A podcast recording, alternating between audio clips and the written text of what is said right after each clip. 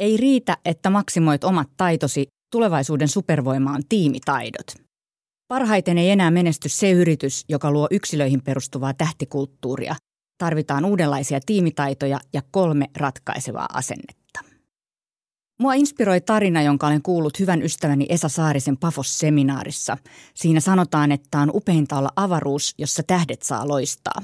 Näin toteaa City Market-kauppias Markku Hautala Suomen Kuvalehden haastattelussa 23.8.2019.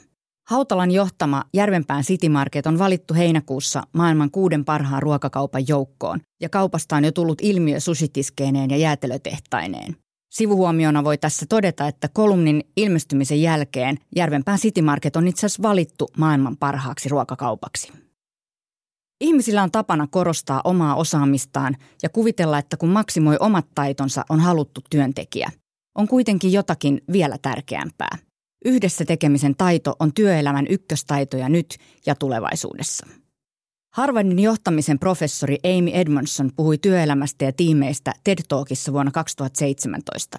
Nopeassa ja kompleksisessa rytmihäiriömaailmassa on ratkaistavana isoja ja hankalia ongelmia, valtavia muutosprosesseja. Tällaisessa maailmassa muutosälykäs organisaatio työskentelee muuttuvissa tiimeissä, joissa kenelläkään ei olekaan tarkasti määriteltyä roolia. Ratkaisevaksi menestystekijäksi tulee se, kuinka me osaamme kutsua muita mukaan projekteihin, jotta löydämme parhaan ratkaisun. Aito diversiteetti, jossa lähtökohtaisesti näemme ennakkoluulottomasti erilaisia tapoja päätyä ratkaisuun ja pystymme yhdistämään erilaisia näkökulmia, on edellytys. Se on myös monelle yritykselle ja työntekijälle iso haaste. Samasta puhutaan Harvard Business Reviewn syys-lokakuun 2019 numerossa. Fiksu yritys osaa kumppanoitua niin, että toimialarajat ryskyvät. Sama koskee yksittäistä työntekijää. Fiksu ja haluttu osaa kumppanoitua. Tämä vaatii erilaisia taitoja kuin mihin yksilökeskeisessä suorittamisen kulttuurissa on totuttu. Amy Edmondson nostaa esiin kolme merkittävää asennetta. 1. Haasteen edessä tulee olla nöyrä. 2. Pitää osoittaa uteliaisuutta sitä kohtaan, mitä toinen työntekijä tuo tiimiin. 3. Pitää olla halukkuutta ottaa riskejä nopeasti. Myös Googlen parivuotisessa Aristotle-projektissa tutkittiin tiimityötä – Tarkoituksena oli selvittää, mikä tekee tiimistä toimivan ja tehokkaan. Oletuksena oli, että kun hän ottaa parhaat ihmiset omilta aloiltaan ja törmäyttää heidät, vuola paras lopputulos. Näin ei kuitenkaan ollut. Oleellista ei ollut niinkään se, kuka tiimissä on, vaan se, kuinka nämä ihmiset toimivat yhdessä. Toisin sanoen, oleellista ei ole kasata yhteen mahdollisimman monta kirkasta tähteä, vaan luoda se avaruus, jonne ne tähdet voivat syttyä. Google mainitsee ensimmäiseksi edellytykseksi toimivalle tiimille psykologisen turvallisuuden, mutta Edmondson tarkastelee asiaa toisesta näkökulmasta.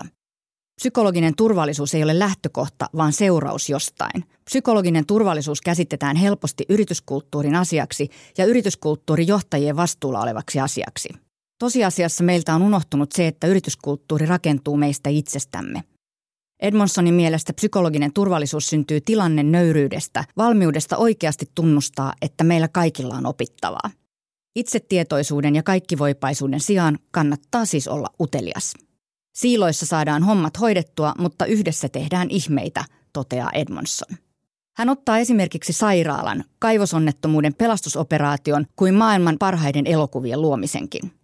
Tulevaisuudessa ei parhaiten menesty se yritys, joka luo yksilöihin perustuvaa tähtikulttuuria, vaan tulevaisuudessa oleellisinta on se, kuinka nopeasti me löydämme toisistamme varsin erilaisista ja eritaustaisista kollegoista sen, mikä tekee meistä yhdessä tähtiä. Muiden näkeminen kilpailijoina tai itsensä näkeminen kaiken osaavana syö tätä yhdessä tekemisen ilmapiiriä. Kannattaa siis varoa myös rekrytoidessa niitä ihmisiä, jotka sanovat osaavansa tai ajattelevat niin, sillä se kyllä näkyy kaiken paremmin kuin muut. It's hard to learn if you already know, sanoi Edmondson. Onneksi tähän on lääke. Se on uteliaisuus. Utelias myöntää aina, että ei tiedä kaikkea, ja on utelias.